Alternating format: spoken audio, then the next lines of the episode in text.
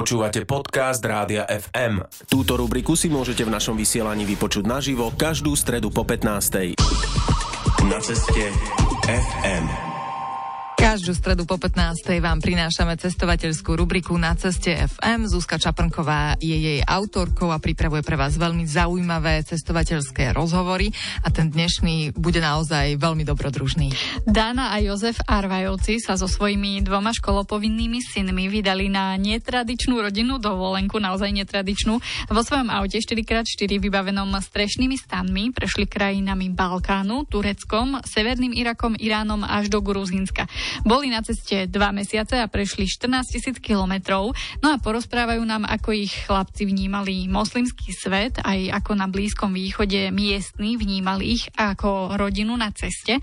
Najprv nám ale prezradia, koho to bolo vlastne nápad. Danku, Áno, asi mňa, určite mňa, mňa to napadlo, že uh, poďme do Gruzínska, je to perfektná destinácia, krásne miesto, ale prečo tam ísť len tak rovno, prečo si neurobiť má zachádzku?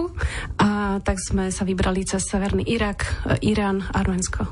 Nekúpili ste si letenky, rozhodli ste teda ísť svojim autom vlastným, offroadovým, v ktorom ste aj spali. Považujete to za dobré rozhodnutie? Bolo to najlepšie rozhodnutie. Určite ísť vlastným autom dáva úplne iný rozmer tej ceste. Človek úplne inak vníma tú slobodu, kam sa dostane, kam môže ísť. Takže určite rozhodnutie to bolo dobré. Aj v kontexte vašich dvoch malých detí na zadnom sedadle? Tak to sú dvaja chalani, takže čo môže byť lepšie ako veľký offroadiak, veľké auto, takže oni to úplne žerú, tento spôsob cestovania a majú veľmi radi, keď to s nimi tak hádže a celé to, takéto adventúra okolo toho je veľmi dobrá pre nich. Nemali ste niekedy moment, kedy ste si povedali, že to, toto neviem, ako dáme? Cestovanie v aute znašajú veľmi dobre. Mimo toho auta tiež sú zvyknutí, ako sa majú správať. Ako my sme ich samozrejme poučili, ako sa majú správať v krajinách Blízkeho východu, aby sa nesprávali tak úplne podľa vzorca ako doma. A občas to aj vyšlo. Nemali sme nikdy také vyhrotené situácie. A ako vaši chlapci vnímali napríklad moslimský svet? To bol jeden z dôvodov, prečo sme sa rozhodli aj ísť do Iránu. Ja som veľmi chcela im ukázať tú rozdielnosť kultúry, aby videli, že nie všade na svete je to tak, ako je to napríklad v Európe, na ktorú sú zvyknutí a myslia si, že to je tak všade. A boli sme veľmi zvedaví, že ako na to zareagujú a mm, zareagovali pre naše prekvapenie úplne prirodzene, že OK, tak toto tu je a rešpektujeme to, príjmame to a je to tak. A krajinami, ktorými ste prechádzali, ako vnímali miestni vás ako takúto rodinu na ceste? Miestami sme boli taká atrakcia, a je pravda, že čím ide človek ďalej na východ, tým sú tí ľudia milší. Sú ústretovejší, sú komunikatívnejší. Samozrejme, je to obmedzené tou kultúrou. Hej, v Iráne za vami sa nerozbehnú len tak, ale keď už uh, príde k nejakej interakcii, tak sú strašne milí. A oni hlavne vnímali, že my tam ideme s tým najcenejším, čo máme. Tá rodina ako celok je pre nich to najviac takto aj vnímali a tak aj ku nám pristupovali, aj tým deckám, aj ku nám s takým celkom aj rešpektom, aj s obdivom, že wow, že ako celkom si sa ďaleko vybral, hej, s deckami. Ale je super, že si tu a keď si tu a niečo by si potreboval, veľmi rád ti pomôžem. Oni sú takí srdečnejší tam a hlavne k tým deťom a k tej rodine celkovo. A tie naše takmer blondiavé deti, to ich úplne roztápali, takže stále, stále tam boli veľmi silné interakcie domácich, na ktoré my tu v Európe možno nie sme zvyknutí, ale tam je to bežné, oni sú veľmi srdeční. Vy ste teda na svojom aute mali dva stany. Ako vyzerala večerná hygiena celej rodiny a ukladanie sa na spánok? Hygiena je taká dosť obmedzenejšia, keďže vlastne my žijeme vonku, keďže v skutočnosti naozaj stanujeme. E, v aute máme len e, ako keby kuchyňu a zásoby a hore na aute sú stany, takže my vlastne žijeme vonku, takže sa aj umývame vonku, takže hygiena je taká obmedzenejšia, ale základy sú jasné. A potom v podstate deti sa vždy hrali, mali voľný výbeh okolo auta, to bola taká denná rutina, to, čo my sme robili večeru. Jedlo sme si vždy varili, takže tam bol priestor na také ich vyhranie sa a potom sa šlo vlastne spať. Boli takí unavení, že v momente zaspali. A ranná rutina, no to sa musím pochváliť, že Joži mi vždy spravil raňajky s takou horúcou kávou do stanu a to bolo také romantické. Treba povedať, že my sme vždy stáli na miestach v otvorenej krajine v horách väčšinou. To znamená, že tie decka mali najlepšie ihrisko na svete, aké si viete vôbec predstaviť. E, stany máme rozložené behom, ja neviem, 15 minút, to je raz, dva, tri. Rozložiť to nie je problém. Ty si mi už predtým, Joško, hovoril, že vy ste neboli nejakí offroadisti, tak ako ste sa naučili na tomto aute vašom jazdiť aj mimo spevnených ciest? pred touto cestou sme mali takú misiu, že sa ideme naučiť jazdiť, tak sme si vybehli na taký kemp do Sekul, do pieskovní, sa učiť jazdiť na piesku, ale išli sme v plnej posádke aj s tými stanmi, aj s tou plnou korbou, aj s tými deťmi. Tak tam sme boli asi viac za exotov ako v Iráne. Rok predtým sme boli v Norsku, jazdili sme mimo ciest, ale nebol to taký úplný offroad.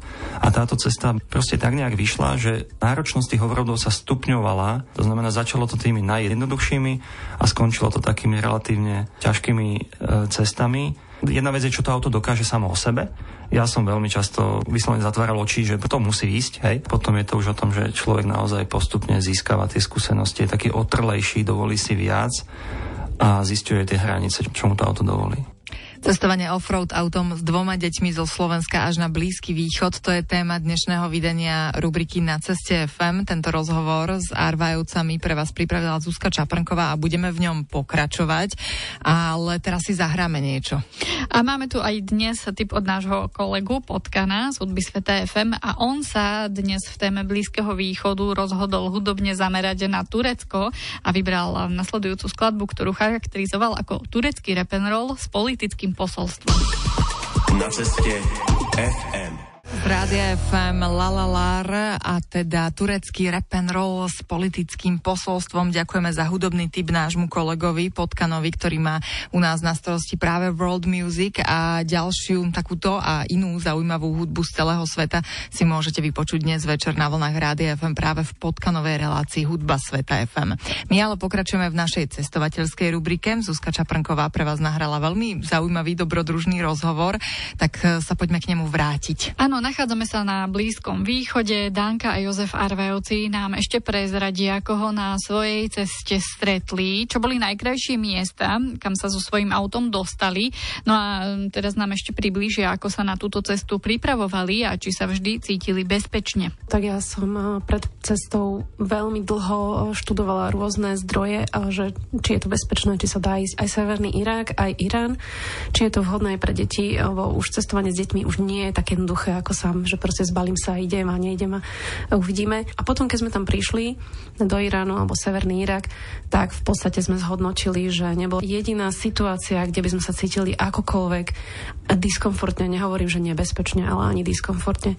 Samozrejme, že stretali sme veľa vojakov, veľa kontrol, bolo, boli rôzne eh, aj na hraniciach, aj pravidelné kontroly na cestách. Oni majú s určitým odstupom 20 km cirka kontroly, pasy, víza, potvrdenia, povolenia. O to pokoj, ale to bolo pre našu bezpečnosť. To nebolo nejak obmedzujúce, priam naopak. Hovorili ste, že ľudia sú tam teda srdeční a veľmi milí aj v Iráne, aj v Iraku. Koho ste tam stretli, na ktorého spomínate doteraz?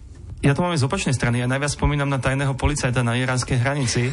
Ten ma prenesleduje dodnes, ale to asi nie je tá správna odpoveď. Stretávali sme strašne veľa ľudí v tom, v tom Iraku, aj v Iráne. V Iráne to bolo také jedno, jedinečné, že ženy sa rozprávali iba s Dankou a priori. Aj keď som ja vstúpil do rozhovoru, bolo cítiť, že im je to nepríjemné. Musel som sa stiahnuť, ale napríklad v Iraku, v Kurdistane sme stretli profesora histórie z, z Bagdadu a hovoril, jasne, príďte do Bagdadu. Napríklad v Iráne, no, si pamätám pri Kaspickom mori, tak uh, tam chodia dovolenkovať uh, Iránci z juhu, uh, zo Širazu a Esfahanu a tak ďalej, tak tam je strašne teplo, 56 stupňov, tak oni chodia hore na severku Kaspickému moru, kde je len 34, že to je pohoda, tam je príjemne. A oni uh, radi chodia na pláž autom, takže tam sú autá vedľa seba, oni medzi sebou chodia, komunikujú, a takto nám aj donesli obrovský hrniec plný večere a tie ženy samozrejme sa so mnou chceli fotiť, sme si kecali. Bolo to veľmi pekné stretnutie. Myslím, že nezabudnutelní boli tí traja motorkári na tom sedle napríklad Sabalan, čo bolo v Iráne vo výške 3200 metrov. Tak v noci, keď sme tam už hore rozložili stány, už prišla noc, sumrak, tak zrazu prišli takí traja motorkári s veľkými zeleno-čiernymi vlajkami, tak hm, chvíľku sme zaváhali, že či je to v poriadku a sledovali sme ich. Ostali tam tiež spať a nakoniec sa z nich vykoli úplne super chlapici, nám dali jablka, prednášali Koránu a proste úplne parádna, parádna partička, úplne v pohode ľudia a oni zišli na druhý deň dolu a takisto ako my a ďalší deň bol za nami. Takýmto offroadovým autom sa dostávate na krásne miesta, mimo teda ciest hlavne do hôr, čo aj bolo vašim cieľom. A čo je takým najkrajším miestom na tejto vašej ceste, kde ste sa ráno zobudili? Pre mňa to bol asi v Iráne sedlo Sabalán. 3660, 3680 metrov nad morom. to bol asi najťažší offroad. Domáci tam, tam bežne nechodia ako autom, chodia tam iba domáci gajdi na svojich špeciáloch. Tí, keď videli, keď sme sa tam vyštverali, tak nám chodili, podávali ruky, nám gratulovali, že wow, fantastické. A to bolo úžasné miesto. Joži mi vyfúkol moju topku, tak ja dám druhú najväčšiu topku, to bol práve zase v Gruzínsku. Sme boli na jazerách e, Koruldy, to bolo vo výške 2700 náhorné jazera. Neuveriteľnú noc s hviezdami sme tam mali, neskutočný západ slnka, famózny východ slnka. Hore na tej náhornej plošine do toho tej jazera, trávnaté, hole, obrovské, vysoké hory, 4000 okolo nás a vlastne naše auto a nikto nič. Keď ste žili takto dva mesiace na ceste, ste a celá rodina ste boli na pár metroch štvorcových na kolesách. Ako vyzeral potom ten návrat domov? Nám bolo tak veľmi dobre. My sme mali takú harmóniu, ten každodenný rytmus, napriek tomu, že sme boli každý deň na cestách. Ráňajky, cesta, zážitky, večer, oddych, západ slnka. Proste to bolo taká sloboda a všetko, že som vôbec nechcela vrácať naspäť. Ten veľký priestor okolo nás, keď sme sa vrátili do bytu, bol úplne stiesňujúci. A my sme vlastne tie dva strečné stany rozložili v obývačke. A teraz si vlastne uvedomíš, že tvoja obývačka je dvojnásobok tých dvoch strešných stanov vedľa seba. Takže my sme boli zrazu v šoku z toho, ako strašne veľa miesta je okolo nás, ako strašne veľa vecí je okolo nás. Človek si na to potom zvykne. Veľmi rýchlo do toho spadne znova. Toto bolo pre nás na začiatku celkom problematické. Pre decka nie, oni zrazu mali veľa lega okolo seba. Aj, takže to bolo úplne super. Ako mne osobne to trvalo asi mesiac sa znova dostať do tých bežných kolají. My sme mali 40 litrov vody na umývanie aj na jedlo na 4 dní. Teraz ja som pozeral nejakú štatistiku, že denná spotreba človeka v našich končinách je okolo 90 litrov na deň, čo je úplne šialené. To sú také rôzne veci, čo si človek uvedomí, keď sa vráti takto, kde toho nemá veľa, ale má všetko. Veľmi pekne to povedali uh, Arvajovci a nekončíme s nimi, pretože budúci týždeň v rozhovore s nimi pokračujeme. Majú naozaj veľa zážitkov, majú veľa čo povedať, takže si ich v ceste FM ešte chvíľu necháme. Áno, aj budúci týždeň sa teda môžeme tešiť na ďalšie zážitky s Dankou a Joškom Arvajovcami, takže budúci týždeň v stredu po 15. pozývame počúvať ďalšie na ceste FM, ktoré pripravuje Zuzka Čaprnková.